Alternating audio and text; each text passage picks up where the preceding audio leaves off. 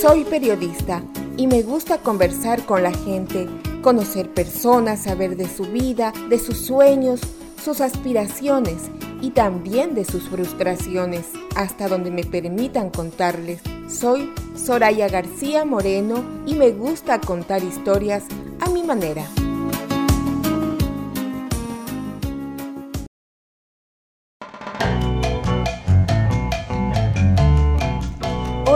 Oyentes, desde Toronto, Canadá para el mundo, les damos la bienvenida a este su programa quincenal Entrevistas a mi manera, Soraya García Moreno. Estaremos conociendo a nuestro invitado, Eric Jerezano, ciudadano canadiense originario de México, artista visual, trabaja el dibujo, la cerámica y murales. De iniciar, debo agradecer a Pavlovsky Rosales, músico cubano, canadiense, autor de las bandas sonoras de este programa, Amanda Martínez, ciudadana canadiense, cantante, compositora y actriz, asesora en la producción artística, y a Ramón Alvarado, nuestro ingeniero de soporte, originario de México, residente canadiense.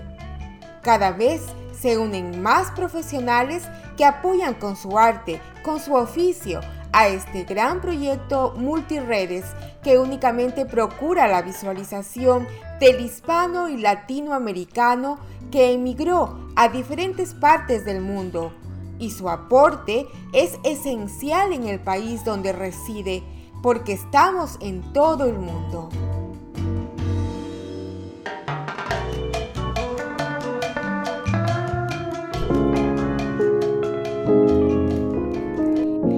Jerezano, con estudios de diseño gráfico y su más grata escuela de enseñanza-aprendizaje, la experiencia en la vida.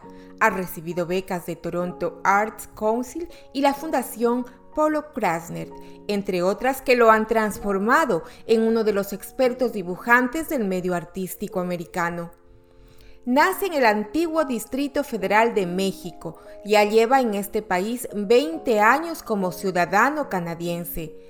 Trabaja el dibujo, la cerámica, así como murales efímeros y permanentes. Su obra pertenece a varias colecciones públicas y privadas, como el Cirque du Soleil, el Banco de Montreal y el programa de adquisición del Canada Art Bank Council.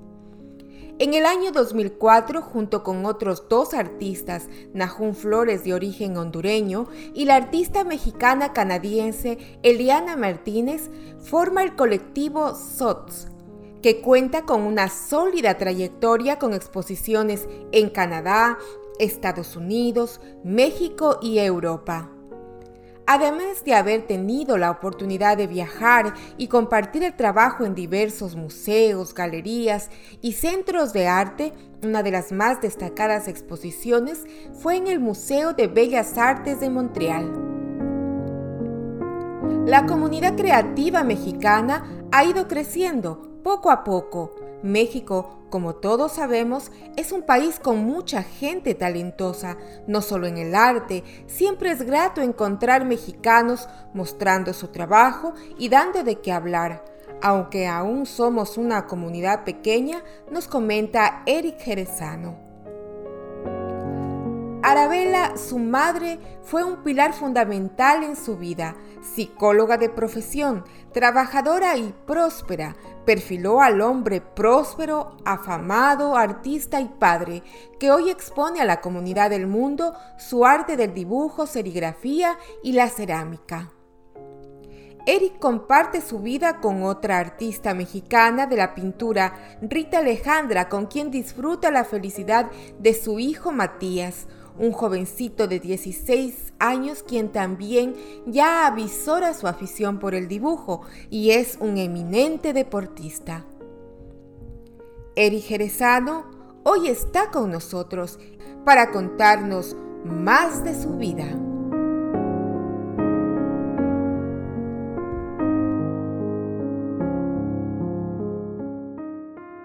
Muy buenas tardes, Soraya. Este, pues muchas gracias, primero que nada, muchas gracias por la invitación.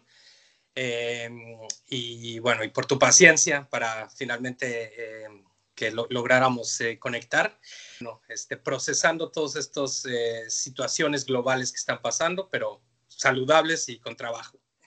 Y siempre en compañía, sé que tienes un, un hijo, un niño, tienes ya una familia con la que has forjado tu vida en este país.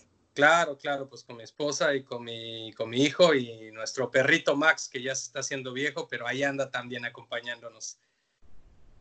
Tienes bastantes composiciones en esta época para tus dibujos, para tu trabajo visual. Pues mira, Soraya, fíjate que la, la cuestión de la pandemia, eh, a mí, me, me, pasó en tres, en tres etapas. Primero, bueno, vino una parte de frustración muy grande, porque, bueno, tanto individual como colectivamente teníamos proyectos eh, para el verano y, trabajo para el verano, y bueno, es como que vas en un tren y de pronto se te descarrila todo y no sabes qué pasó, ¿no? Entonces, de ir a una, cierta velocidad, de pronto te quedas quieto, ¿no? Entonces, después, bueno, vino el miedo al contagio y luego, obviamente, el, estrés por la cuestión económica, ¿no? Pero ya que todo eso se, resolvió, pues quedé en una situación afortunada, teniendo pues bastante tiempo para, trabajar. Entonces, las actividades del colectivo, por ejemplo, no las, eh, no las detuvimos eh, entonces estuvimos trabajando a distancia, eh, llevándonos dibujos de un estudio a otro y cuando los completábamos, bueno, nos los devolvíamos y para mi trabajo individual, pues también fue, fue una buena época, una época bastante creativa. Así es, la pandemia nos ha tocado a todos de una manera o de otra, pero todos tenemos el mismo trabajo, reinventarnos. Cuéntanos, tú eres de origen mexicano. ¿Cómo fue ese trayecto? ¿Cómo vivías en México? ¿Hasta qué edad viviste? ¿Cómo fue tu trayectoria en tu país de origen? Este, mira, bueno, sí, yo soy de la, de la Ciudad de México y, y, mi migración a Canadá fue una cosa muy fortuita o muy azarosa. En realidad yo nunca eh, planeé eh, venir a vivir a Canadá ni a ningún otro país, ¿no? Yo estaba en México y estaba, estaba bien, Em, entonces yo en eso yo tenía 25 años, 26 años cuando, cuando surgió esto en el 2001, esta, esta oportunidad, pero bueno, primero te platico un poquito de mi, de mi historia como formación educativa que, que desenlaza en el viaje a Canadá. ¿Te parece? O... Sí, es interesante saber qué hacías en México, cómo era el entorno familiar, cómo tú convivías con otros mexicanos, con tu, con tu país, con tu gente. ¿Cómo era tu vida allá en México? Cuéntanos. Mira, Soraya, bueno, pues yo soy hijo único eh, de madre soltera. Eh, y mi madre, bueno, pues ha sido eh, pues la guía y el apoyo más importante que he tenido en, en mi vida, pero pues también una, una gente de mucho trabajo y bueno, pues era, era mi madre, pues se iba todo el día a trabajar y yo um, pues me quedaba en casa este, mucho tiempo. Entonces siempre, siempre me gustó dibujar o hacer cosas con, con mis muñecos y todo, pues un poco para, para matar el tiempo, ¿no? Este, y después cuando yo, yo fui creciendo, eh, tuve la inquietud de, este, de estudiar artes plásticas, pero mi madre me dijo que no, me dijo, no, no, no, ese, ese es una, un callejón sin salida, es muy difícil, tú tienes que estudiar algo donde vayas a hacer dinero, ¿no? Me decía mi mamá, ¿no? Este, pues obviamente los padres queremos lo mejor para los hijos, ¿no? Y, y a veces no nos permite ver lo que en realidad el hijo quiere, ¿no? Total, que bueno, mira, para no hacerte el cuento largo, yo terminé en, ingresando a la academia de, no a la academia, a la, escuela de diseño gráfico. Ya. Que fue lo que mi madre me dijo. Me dijo, bueno, si quieres algo creativo, tienes el diseño y olvídate del arte, ¿no? Entonces, este, pues bueno, entre, pero yo sabía que, que no, que no era el diseño que yo sabía, yo tenía muy claro, digamos, más o menos como de los 17, 18 años, y estando, pues, vamos a la mitad de la carrera, sí le dije a mi mamá, ¿sabes qué, mamá? Pues no, esto no es lo mío, ¿no? Este, y mi madre dijo, bueno, pues sabes que entonces si quieres ser artista, entonces sí, métete a la Academia de Arte y estudia y aprende y pues que te va muy bien, te deseo la mejor de las suertes. Y fíjate lo curioso que es, ya que tuve ese permiso de mi madre, entro a la academia, hago el examen y no lo paso. Imagínense, tanto anhelo que yo tenía que, bueno, era un examen más o menos como de filtro, ¿verdad? Pero no abandonaste la idea del arte. No, jamás. Continúas, continuabas con esa No, sí, son de esas cosas que uno no puede abandonar porque uno no piensa en que simplemente esas cosas existen y, uno tiene que hacer lo que tenga que hacer para, para sacarlas a flote. Eh, yo estaba trabajando, aprendí algo de computadora con, este, con estos años que estuve en la carrera de diseño y bueno, me logré insertar en la imprenta, en, en las artes gráficas, ¿no? Y un tío me dijo, este, si tú quieres ser artista, tienes que salir de México, tienes que irte de México porque el arte está en Nueva York. Eso fue lo que me dijo, ¿no? Entonces, como que él me metió el gusanito de por lo menos salir a otro lugar a explorar. Hay oportunidad excelente. Y otra vez, ¿no? Bueno, ya tenía eso y fui a pedir mi visa y no me la dieron. sí, no, no me la dieron para ir a Estados Unidos. Entonces, este, pues ya dije, bueno, pues ni modo, ¿no? Este, y entonces en el trabajo yo le comenté a un amigo, él me dijo, ¿cuándo te vas? Y le dije, bueno, no me dieron la visa. me dijo, bueno, si lo que tú quieres es salir de México por un tiempo corto o mediano, pues si te sigues yendo para el norte está otro país que se llama Canadá y ahí no piden visa. Y así fue con esa sugerencia de este ex jefe que dije, bueno, pues vámonos a Canadá. Y le dije, ¿y a dónde voy? Me dijo, pues vete a Toronto o a Vancouver o a Montreal, que aquí dice que son las ciudades más grandes. Entonces, como te digo, todo fue de una manera muy azarosa y muy... Bueno, en realidad has sido una persona muy decidida, pero también cuéntame, ya eras una familia tu mami, ¿tú qué decía tu mami? ¿Cómo, cómo lo tomaba todo este accionar tuyo en la vida? ¿Y, cómo era, ¿Y cómo era México? ¿Por qué México no podía ser una parte para desarrollarte tú? Entre México y tu mami, ¿cómo decidías tú las cosas? Bueno, mira, yo con, mi madre, este, ella me impulsó mucho a, desarrollarme en el sentido de, salir a buscarme la vida, ¿no? Entonces me dijo, mira, si no quieres estudiar diseño, que es lo que yo te estoy sugiriendo, bueno, te vas a poner a trabajar. Y ella desde muy chico ella me inculcó pues ese hábito de, trabajar, ¿no? Entonces yo cuando tenía 15, 15 años, 16 años, ella me llevaba todos los veranos a trabajar en donde ella trabajaba. Y para este tiempo yo ya me había salido de vivir con mi madre, porque mi madre siempre ha sido una gente muy luchona y que te empuja mucho, ¿no? Para, para que vayas a, pues a descubrir tus cosas y hacer tu vida, ¿no? Ya me dijo, bueno, tú ya estás, eh, ya estás grande y pues yo te apoyo ¿verdad? En lo que, en lo que tú decidas hacer, yo te apoyo. Además, mi madre siempre ha sido una gente muy viajera, ¿no? Y, no es que México no fuera la, mm, el, lugar ideal para desarrollarse. Este, creo que México es un, es un país sumamente rico y diverso en, en, muchísimas cosas y pues más bien era yo, ¿no? Que quería como, pues ir a explorar otra cosa, otro lugar. No es que tampoco quisiera algún sueño americano, ni, ni, europeo, ni nada, pues de ir a ver otra, otra, otros lugares, otros horizontes. Hacer la experiencia, ¿no es cierto? Y no se sabe uno lo que le toca en ese paso que da en la vida. Esos pasos a veces son definitivos. Pero cuéntanos ahora sí, tú llegaste a Canadá y cómo llegaste, a dónde llegaste y cuál fue tu actitud al ver Canadá. Mira, eh, nosotros llegamos, eh, llegamos como turistas, obviamente, y llegamos en el verano, entonces pues nos dijimos, ah, pues está esto, está, está bonito, está... Nos gustó la ciudad, ¿no? Este, y rápidamente empezamos a, pues, a visitar galerías, universidades, este, y bueno, y nos dimos cuenta que, pues sí, no, nuestro nivel de inglés no estaba nada, nada bien, ¿no? Entonces, pues nos metimos a, tomar clases de inglés, pero con esa idea de que, más bien pensando que, bueno, que el viaje sirva de algo, ¿no? Porque fue un viaje muy, muy improvisado, muy poco planeado, ¿no? Entonces nos dijimos, bueno, vamos a donde, ya no se pudo Estados Unidos, bueno, vamos a Canadá. ¿Y qué vamos a hacer? No sabemos. Entonces, como que fue este, ir tomando decisiones casi que al día con día, ¿no?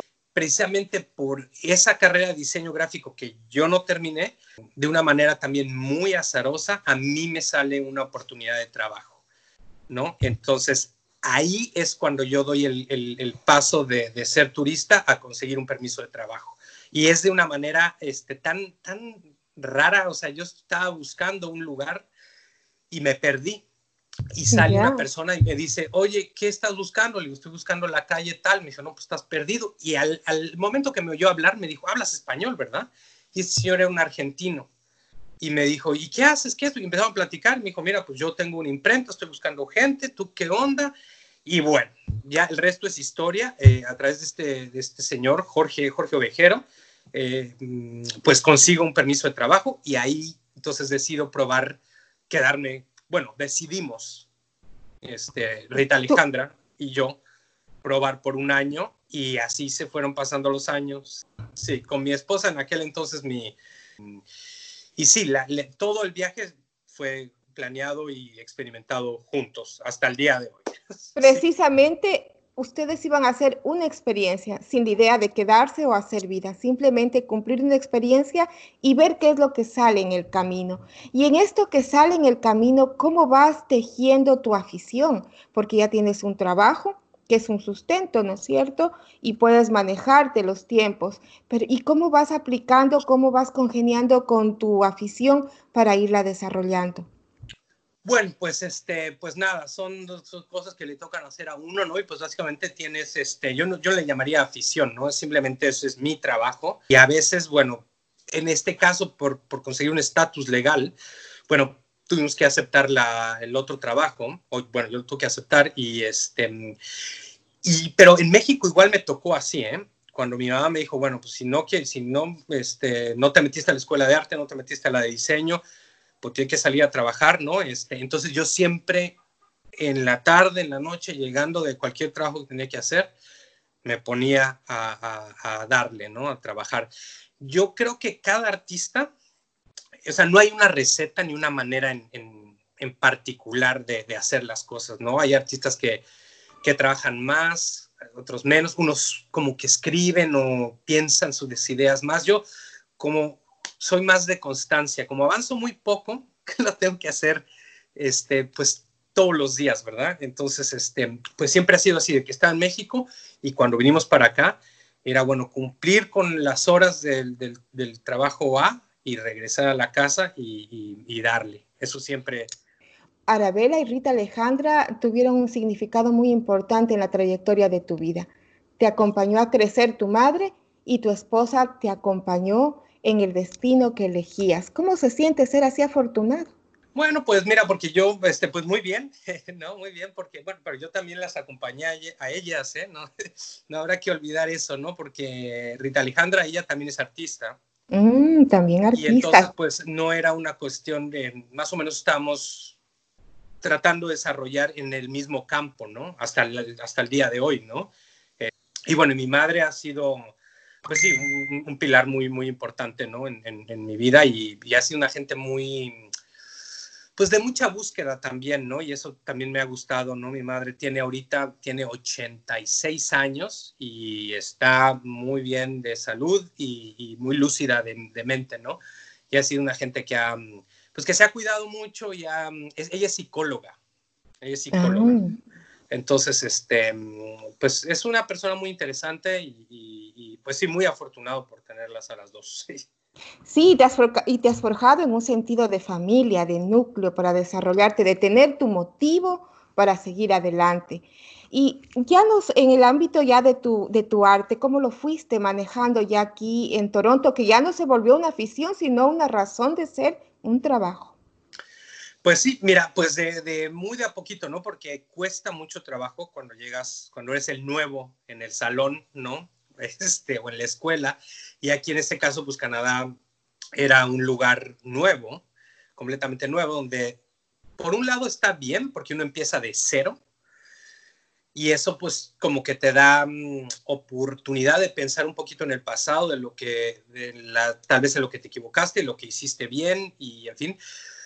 Pero pues también nadie te conoce, ¿no? Entonces tú tienes que llegar y, y bueno, empezarte a abrir camino poco a poco, ¿no? Pero son de esas cosas que uno, en realidad, bueno, yo, yo me acuerdo que yo nunca pensé en esos términos de decir, a ver, ¿cómo, cómo voy a, hacer, cómo me, a quién voy a conocer, a quién. Simplemente yo me puse a trabajar, a trabajar bien duro y, y las cosas como que yo siempre pienso que el trabajo manda. ¿En qué, ¿En qué, consistía ese trabajo? ¿Qué era lo que te pusiste a trabajar bien duro? ¿Qué hacías? mis dibujos. Yo siempre, mira, yo, eh, mi mayor eh, individualmente eh, es el dibujo lo que siempre me ha gustado, aunque cuando llegué a Toronto sí estuve unos 3, 4 años muy, ¿cómo se llama? Bueno, interesado en, en, explorar las posibilidades de la pintura como tal. Y siempre dibujé a un lado, pero mi prioridad era la pintura. Y siempre, y, y hacía unos cuadros bien grandes y unos colores ahí tremendos, este, pero fue un lenguaje con el cual no me pude mm, identificar tanto. Sí, bueno, yo me identifico mucho con la pintura, pero no como hacedor de pintura, ¿no? Lo tuyo es el este, dibujo. Sí, entonces, y ahí, y me tardó ese tiempo, me tardó yo creo que esos tres años em, o más o menos en darme cuenta que mi medio en realidad era el, el, dibujo, ¿no? Y entonces poco a poco el dibujo le empezó a ganar terreno a la pintura hasta que tiré los pinceles, colgué todo y, y me enfoqué a dibujar. Este, exclusivamente a dibujar y un dibujo muy, pues, y un dibujo de línea nada más, casi sin mucho color, ¿no? O sea, me fui muy, muy sencillo y muy monocromático. Bueno, Eric, yo creo que ya vamos a entrar al estilo de tu trabajo, al estilo de hacer estos dibujos, de hacer esta serigrafía, de hacer estas pequeñas esculturas, estas artesanías. Eh, mira, Soraya, pues a, mí siempre, siempre me gustó trabajar en, colectivo en colaboración. Yo me acuerdo mi primera pintura al óleo la hice con un amigo y con este amigo eh, empezamos a hacer como experimentos con materiales y hacer unas esculturas ahí de madera medio, medio raras, pero todo era en, colaboración. Y después este, este dúo, que era con mi amigo César, se, se extiende a, a, un, a, un, colectivo de, de, cuatro personas, un colectivo ¿cómo se? Interdisciplinario con gente de ciencia, de eh, relaciones internacionales y, bueno, yo que era como de diseño gráfico en ese entonces, ¿no? Entonces, um, después cuando yo llego aquí a Canadá, lo primero, lo primero que tenía yo en mente era buscar asociarme con gente con la que trabajar, ¿no? Porque, y entonces, cuando yo llegué aquí, eso era lo que quería este, como un poco extrañaba México, también dije, bueno, me quiero hacer de unos amigos acá con lo que, pues, podamos generar, pues, un colectivo donde, donde se puedan, hacer ideas, llevarlas a cabo, ¿no? Y entonces ahí es cuando conozco a Naum en, en, en, así fue de a poquito, pues empezamos a visitar galerías, empezamos a visitar las ferias de arte y todo, y Naum estaba exponiendo en una en una de esas ferias y pues rápidamente, ¿no? Al cruzar dos palabras en inglés, pues uno identifica al hermano latinoamericano y pues ya estuvo. Este, y luego Naum introduce a Iliana y ahí en el 2004 es cuando formamos al SOTS. Ellos también ya tenían experiencia previa trabajando en colaboración, entonces pues para ninguno de los tres fue ajeno. Este, digo, fue toda una experiencia y un reto y lo sigue siendo, eh, porque bueno, son tres maneras de percibir el mundo, ¿no? Pero mm, eso, el, e, el, hecho, o sea, si yo llego en el 2001, el 2004 for, este, me formamos el SOT, eso a mí me, dio mucha seguridad y mucho, um, pues algo por lo que empujar y por lo que luchar. Y después de, del SOTS, bueno, empecé a hacer colaboraciones con otra, con otra chica que se llama Christine, Christine Billon Ruth, ella es canadiense y con ella llevo 10 años haciendo colaboraciones, ¿no? Y luego tengo otro proyecto con otro amigo que se llama Patrick y él con él sí fui, hicimos las serigrafías, ¿no? Y luego, bueno, pues tengo mi, mi trabajo personal. Antes que se nos vaya la idea, ¿en qué consiste a qué le llamas las colaboraciones? ¿Cómo son estas colaboraciones con los grupos que te alineas? E, esa es la idea de de colaborar, de que cada uno de los miembros, ya sea un dúo o un trío, tengan una participación en la pieza, ¿no? Entonces son piezas que se hacen en conjunto.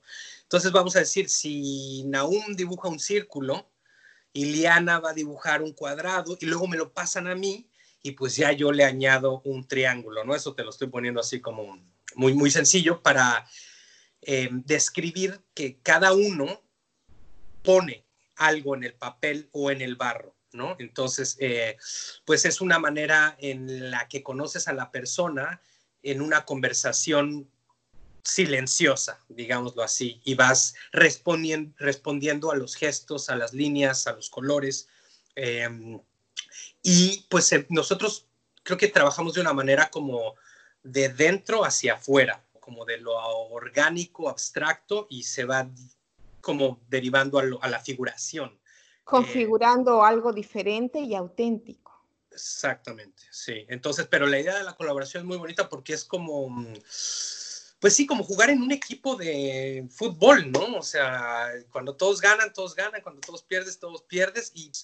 Pero bueno, el, el, artista de alguna manera alimenta su trabajo haciéndolo de la manera más visual, atractivo y más que todo pone todo de sí. Pero como resultado, como viendo desde los ojos de la audiencia, de los que observan esos trabajos de cerámica, ¿cómo crees que robustecen, eh, cómo alimentan su sabiduría ver este tipo de expresiones? ¿Cómo sientes que la gente acepta el trabajo de ustedes? ¿O pues, receta el trabajo de ustedes? a través de platicar y recibir información de los, eh, de los espectadores, pues te das cuenta, mira, siempre va a haber al que le va a gustar mucho, al que se va a identificar eh, porque en realidad el arte es un espejo, ¿no? Entonces, en realidad no importa quién lo hizo, ¿no? Uno se va a relacionar con las piezas por la historia personal de cada uno, ¿no? Entonces, yo, por ejemplo, cuando voy a un museo, lo último que leo es de qué se trata la exposición, cuál es el contexto, que es muy importante saberlo, pero yo lo primero que voy, yo camino alrededor y lo que quiero ver es qué me llama la atención, qué me recuerda a mi infancia, qué me recuerda algo bonito o feo y cómo yo me empiezo a relacionar con la pieza, ¿no? Y entonces el, espectador pues va a tener las tres reacciones clásicas son que les gusta mucho o que no les gusta nada, nada, nada, o que son indiferentes, ¿no? Este, y eso pues es completamente natural. Ahora, los que les gusta mucho, es muy, muy, muy bonito escuchar y sobre todo a veces con los niños o la gente más joven, la cosa bonita de aquí es, es pues poder poner un espejo para que la gente pueda entrar en una conversación consigo misma. Lo fundamental que ustedes buscan es una relación de intercomunicación entre la persona que ve y el artista a través de su obra. Es lo que están haciendo. Exactamente.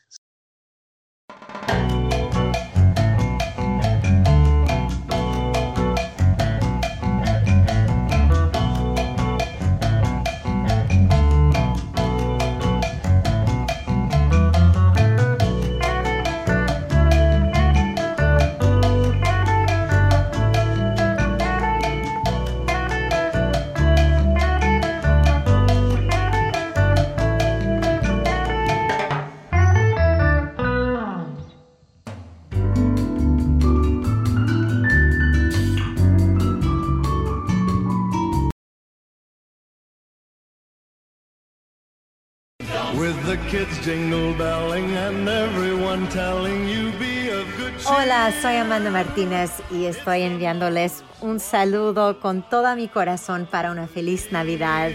Muchísimas gracias, Soraya, por todo lo que haces cada semana para promover las artistas que tenemos en nuestra comunidad. Lo agradezco muchísimo y muchos besos y abrazos y un feliz Navidad para todos.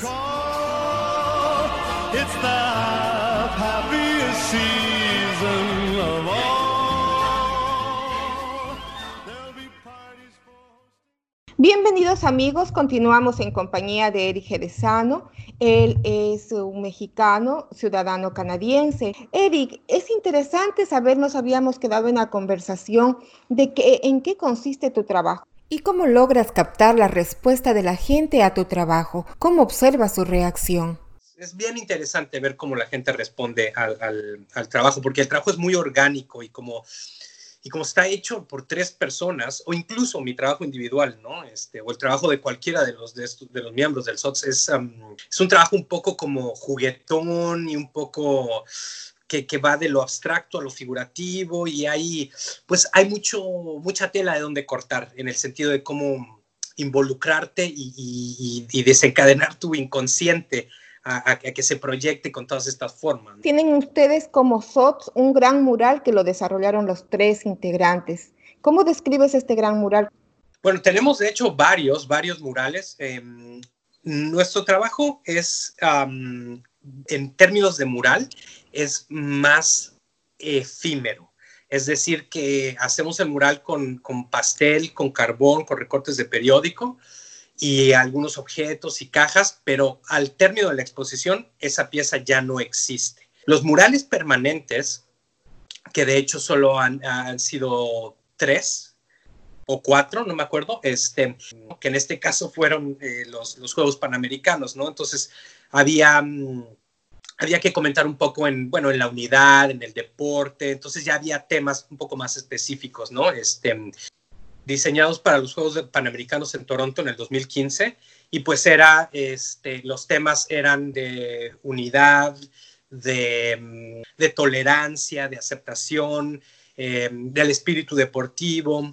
Y nosotros lo que hicimos fue mm, como mm, agarrar elementos o íconos de algunos de los deportes de, de, los juegos. De lo que hemos podido observar de cerámicas, eh, dibujos, en el conocimiento que se lo puede manejar, mezclas mucho lo que son las figuras humanas con otras figuras de figuras antropomorfas, desde la cultura egipcia hasta la maya y las culturas latinoamericanas han manejado para emitir, para contar sus historias, estas figuras. ¿Cómo manejas tu estilo y cómo justificas eh, adentrarte a ese tipo de cultura para hacer tus dibujos y también tus esculturas o cerámicas? Sí, mira, Sera, muy, muchas gracias, muy buena pregunta. Este, fíjate que mi, mi trabajo como individuo, este, su, su, punto de partida, al menos en una cuestión de idea, es cómo la humanidad como tal, como tú mencionabas a los mayas, a los egipcios, hemos generado ideas y religiones y cultos y teorías acerca de lo inexplicable, ¿no? Todo, todo este, estas mitos y leyendas y el Popol Vuh y todo, todas esas explicaciones es para explicarnos lo inexplicable, que es la muerte, por un lado, y bueno, y del otro lado, pues nuestra existencia en el, en el mundo, ¿no? Entonces, eh, a mí me interesa mucho cómo, cómo las religiones, no voy a mencionar ninguna en particular ni nada, pero en general siento que tienen un común todas las religiones que desencadenan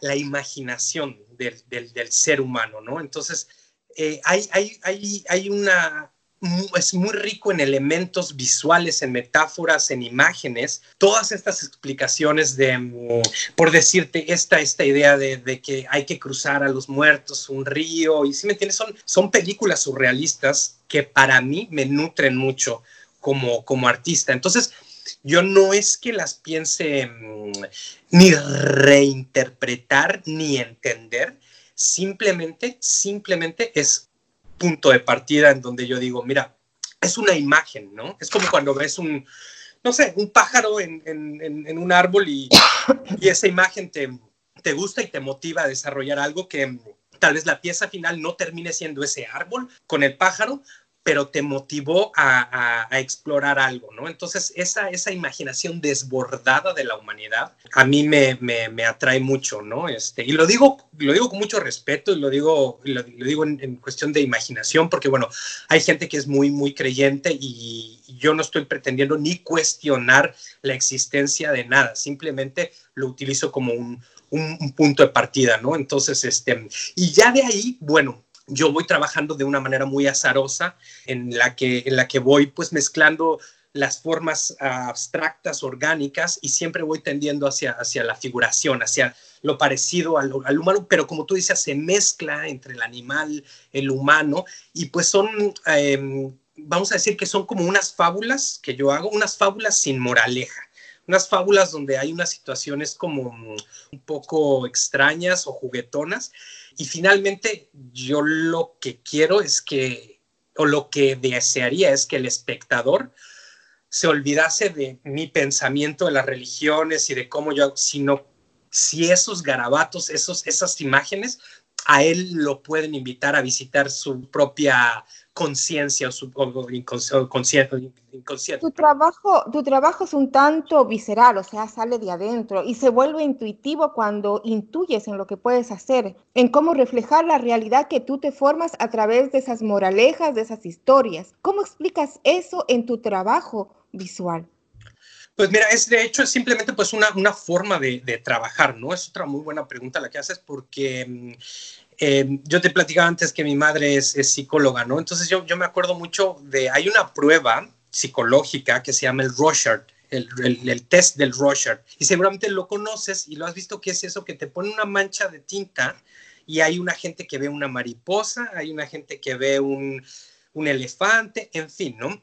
Cada quien va a responder a esa mancha que es igual, tú vas a ver un pájaro, otra persona va a ver una mariposa, ¿no? Entonces, ese es como un poco el sistema el que yo utilizo para trabajar, como casi que ponerme trampas a mi inconsciente para que salgan todos esos monstruos y esas este, imágenes, ¿no? Entonces, por eso empiezo con manchas o, o líneas que tal vez aparentemente no tengan eh, mucha ni composición ni, ni, dirección, pero eso a mí me, da, me va dando mm, imágenes que yo después voy a ir gradualmente, en la medida de lo que puedo, ir, ir, mutando hacia algo un poquito más, pues no sé si concreto, pero por lo menos figurativo.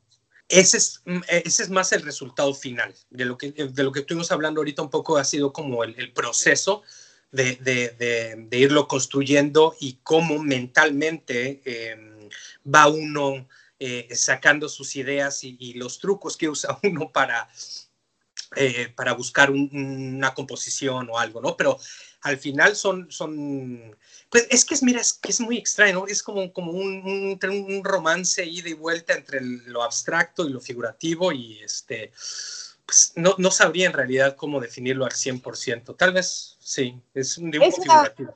Es una composición muy íntima del artista una composición que sale de muy adentro. Eh, monocromático, tú lo haces casi en blanco y en negro, o, en, o en, en, fragmentos que se fusionan del negro al blanco y del blanco al negro. ¿Esto cómo alimenta el arte que expresas?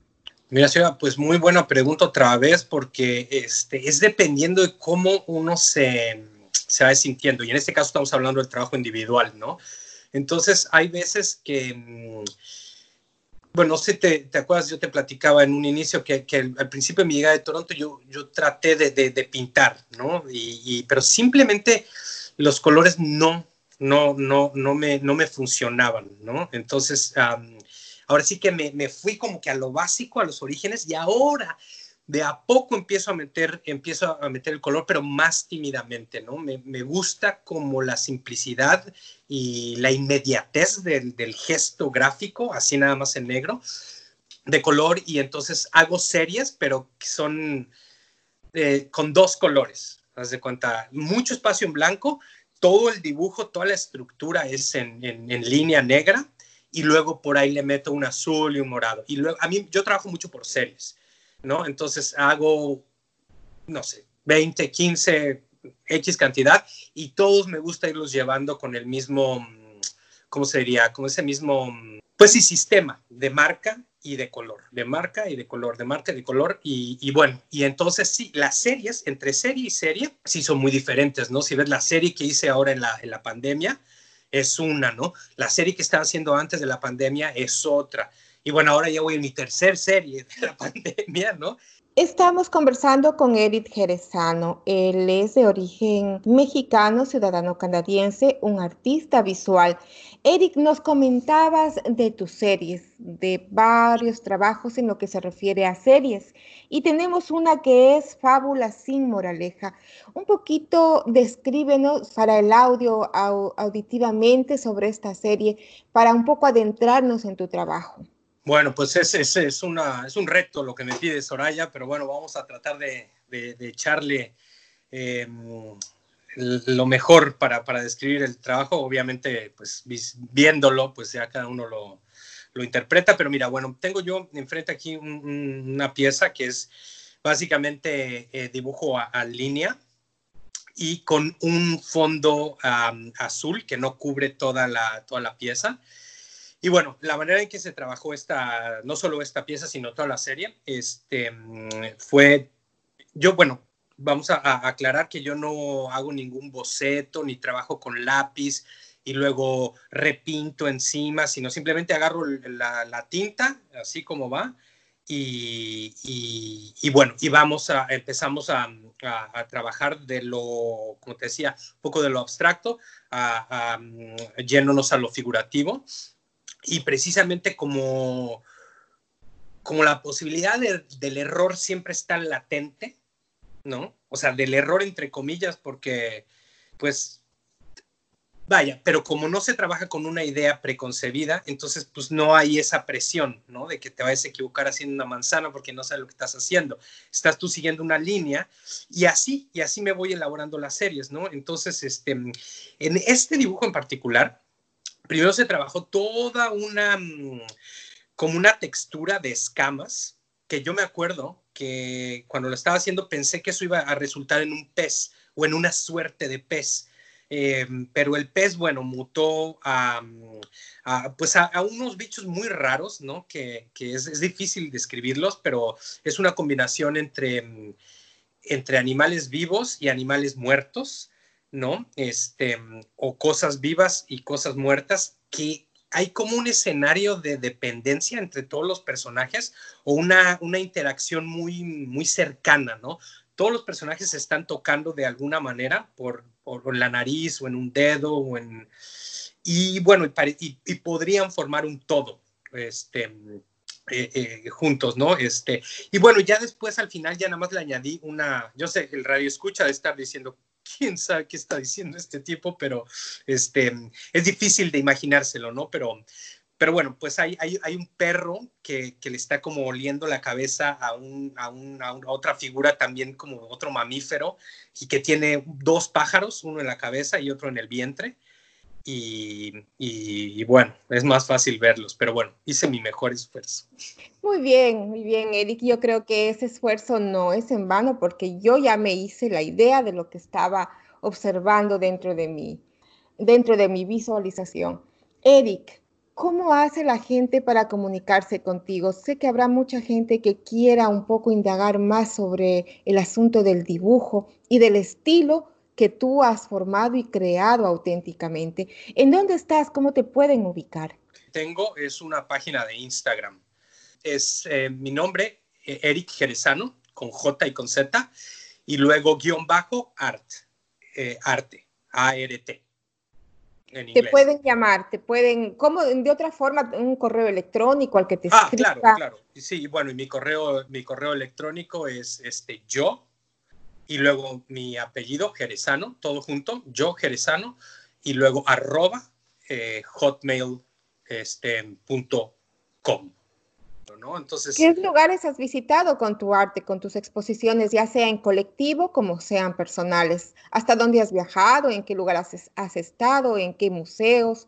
¿En qué ferias internacionales? Mira, bueno, pues con el, con el colectivo nos toca viajar mucho. Y bueno, nos tocó ir dos veces a la, ex Yugoslavia, nos tocó ir una vez a Croacia y otra vez a Serbia.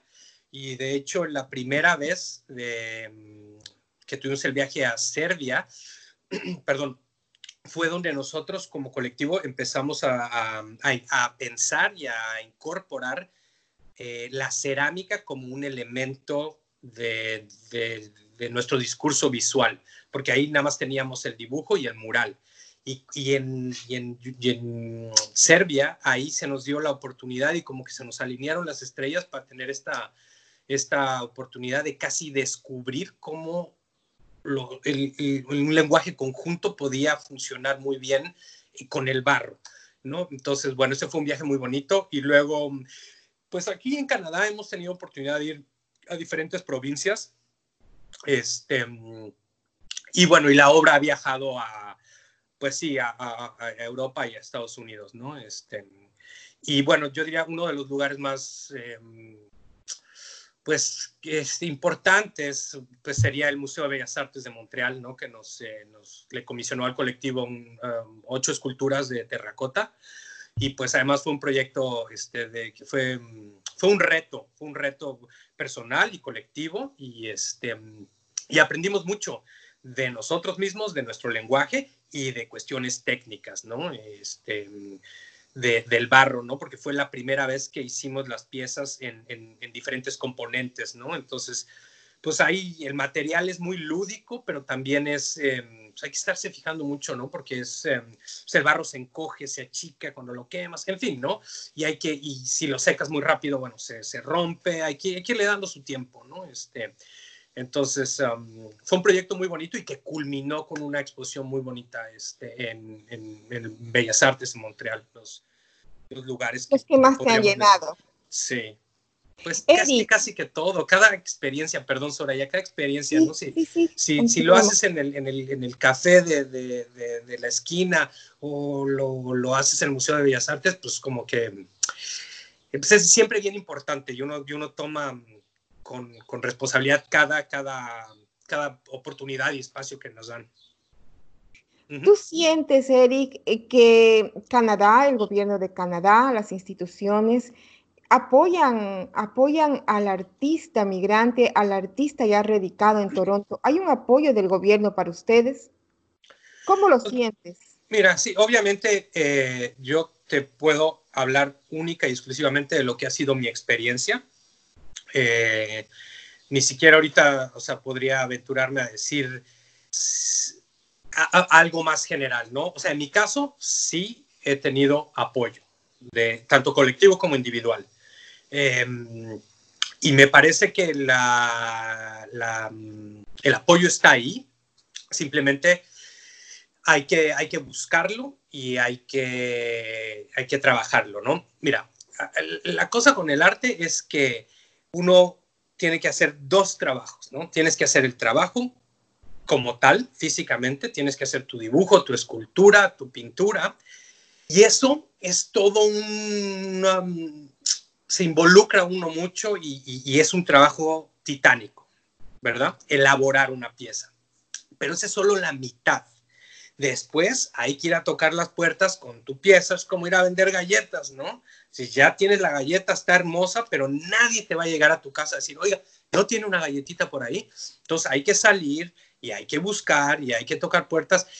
Y obviamente uno como, como inmigrante eh, le toca más difícil, pero, pero el apoyo está ahí. Nada más es, es cosa de hacer esa, esa chamba, como decimos en México, ese trabajo de pues escribir tu, tu, declaración de artista, documentar bien tu trabajo y pues presentarlo profesionalmente, ¿no? Para que sea considerado, ¿no? Este, culturalmente, ¿cómo crees tú que estás devolviendo a este país que es multicultural a través de tu arte? Eh, lo que, lo que, con lo que haces, ¿cómo le devuelves a la gente de Toronto, de Canadá, para que se sientan recíprocos con lo que ellos te han dado a ti? Y tú cómo devuelves esas puertas abiertas, ese destino de iniciarte aquí. Bueno, mira, pues este, otra buena pregunta, Soraya, mira, este, y es, es, em, es interesante, mira, nosotros, eh, tanto individual como colectivamente, em, siempre nos ha gustado trabajar con la comunidad de una o de otra manera, ¿no? Este, entonces creo que de esa manera, ese es este, nuestro pequeño granito de arena eh, para devolverle o para contribuir o para tal vez inspirar a la gente. Entonces tenemos trabajo, diversas, eh, diversos grupos de diversas edades. Entonces a lo largo de todos estos 15 años nos ha tocado trabajar con, pues lo que le llaman juventud en riesgo, ¿no? Entonces, pues para hacer un mural, ¿no? Eh, damos talleres de, de dibujo con niños o con adultos, ¿no? Este, y no necesariamente con grupos marginales, ni mucho menos, es como una cuestión muy abierta para para que quiera participar, ¿no? Entonces, em, y bueno, y, platicando tu experiencia como artista o como migrante, creo que eso también siempre es muy, pues así me parece, ¿no? Que como compartiendo la, experiencia y... Eric, estamos finalizando esta conversación, seguro que quedan muchas cosas de qué conversar y profundizar. Abren las oportunidades para hacerlo. Eric, cuéntanos qué es lo que tú le aconsejas o diríamos les recomiendas a la gente que todavía que ha emigrado a Canadá y no ha cumplido sus sueños, tanto intelectuales, materiales, a los jóvenes que quieren y se deciden por un arte, pero tienen miedo de arriesgarse a luchar por ese arte. ¿Qué es lo que le dices a la gente para que haga realidad sus sueños? El que quiere puede, ¿no? Y si realmente te gusta algo, vamos a decir, no solo el arte, ¿no? Sino tú, a ti te gusta jugar fútbol o te gusta la música, ¿no? Este, son de esas cosas que la gente vamos a hacer independientemente si hay muchos o pocos obstáculos. Obstáculos siempre va a haber, pero el mensaje concreto es pues que sí que hay que trabajar, ahí hay que trabajar duro y pues nunca, mm, ahora sí que nunca desfallecer ni desilusionarse ni tomar las cosas personales, ¿no? Este, yo me, me, acuerdo al principio, ¿no? Cuando te rechazan de las becas o te rechazan de las galerías y eso te va a pasar una y otra vez, ¿no? Por cinco rechazos, a lo mejor hay una aceptación. Siempre el, el, el radio es así, ¿no? te van a rechazar más de las veces que te van a aceptar. Y hay que volverlo a intentar, y hay que volverlo a intentar. ¿no? Tienes un hijo, ya tienes aquí tu descendencia. ¿Cómo se llama él y él también está encaminado a tu arte? Mira, mi hijo se llama Matías, este, tiene 16 años, ya va, bueno, entrado en 17, 16 y medio. Este, y no, mire, yo, bueno, como todos los niños, todos los niños dibujan, ¿no? Y cuando él estaba chico, pues dibujaba. Pero después él se fue encaminando mucho a, al deporte. Entonces, un chico sumamente deportista, ¿no? Ahorita está en esa edad de la adolescencia, donde pues, yo me acuerdo cuando tenía su edad, era otra cosa muy diferente. También otro contexto social, otro país, ¿no? Este, pero Matías, cinco, seis años jugando en un equipo competitivo y, y ahora este verano se suponía que iban a empezar a jugar provincial. Está muy metido en el deporte y bueno, y está pues decidiendo qué es lo que, que va a querer estudiar, hacer de su, de su, de su vida. Ahí la lleva, es un chico muy lindo. Y seguro que decidirá lo mejor con los padres que tiene y el ejemplo que han dado ellos al llegar a Canadá y encontrar y forjarse su vida. Amigos oyentes, estuvo con nosotros Eric Jerezano. Él es un artista visual originario de México, ciudadano canadiense. Si te gustó mi podcast, sígueme cada 15 días estoy subiendo nuevo contenido para compartirlo contigo y escribe tus comentarios en mis sitios Instagram, Facebook, titulados Entrevistas a mi manera Soraya García Moreno y Twitter arroba Soraya 1497 8777 con más información. Además, sintonícenme por radio CHHA 1610 AM, Voces Latinas, la radio comunitaria de Toronto, Canadá.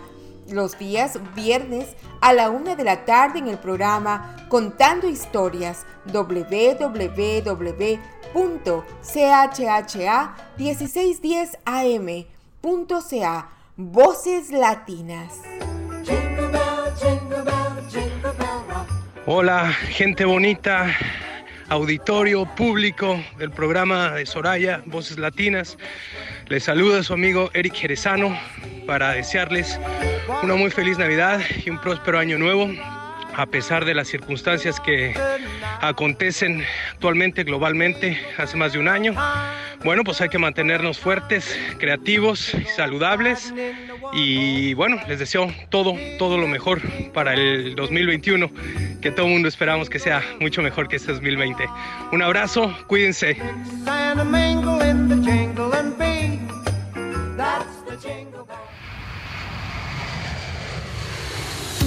Soy periodista y me gusta conversar con la gente conocer personas, saber de su vida, de sus sueños, sus aspiraciones y también de sus frustraciones, hasta donde me permitan contarles. Soy Soraya García Moreno y me gusta contar historias a mi manera.